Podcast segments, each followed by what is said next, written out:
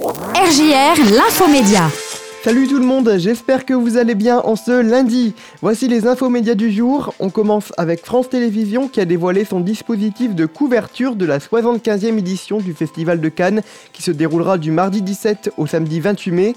La cérémonie d'ouverture et la cérémonie de fermeture seront présentées par Virginie Efira et sera diffusée en access prime time sur France 2. Ensuite, Culture Box consacrera son antenne au festival entre 19h et 5h.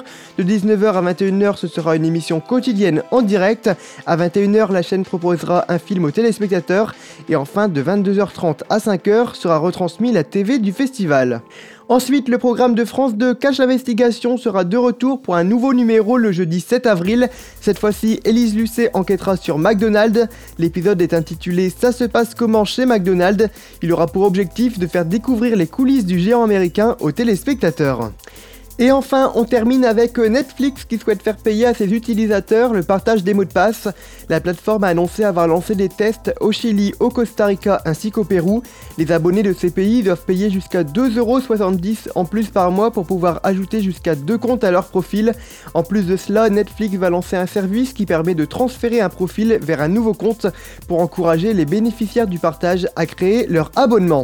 Voilà pour l'actualité média de ce lundi. Bonne journée à vous sur RGR. On se retrouve demain à la même heure, c'est-à-dire à 9h. Bonne journée, à demain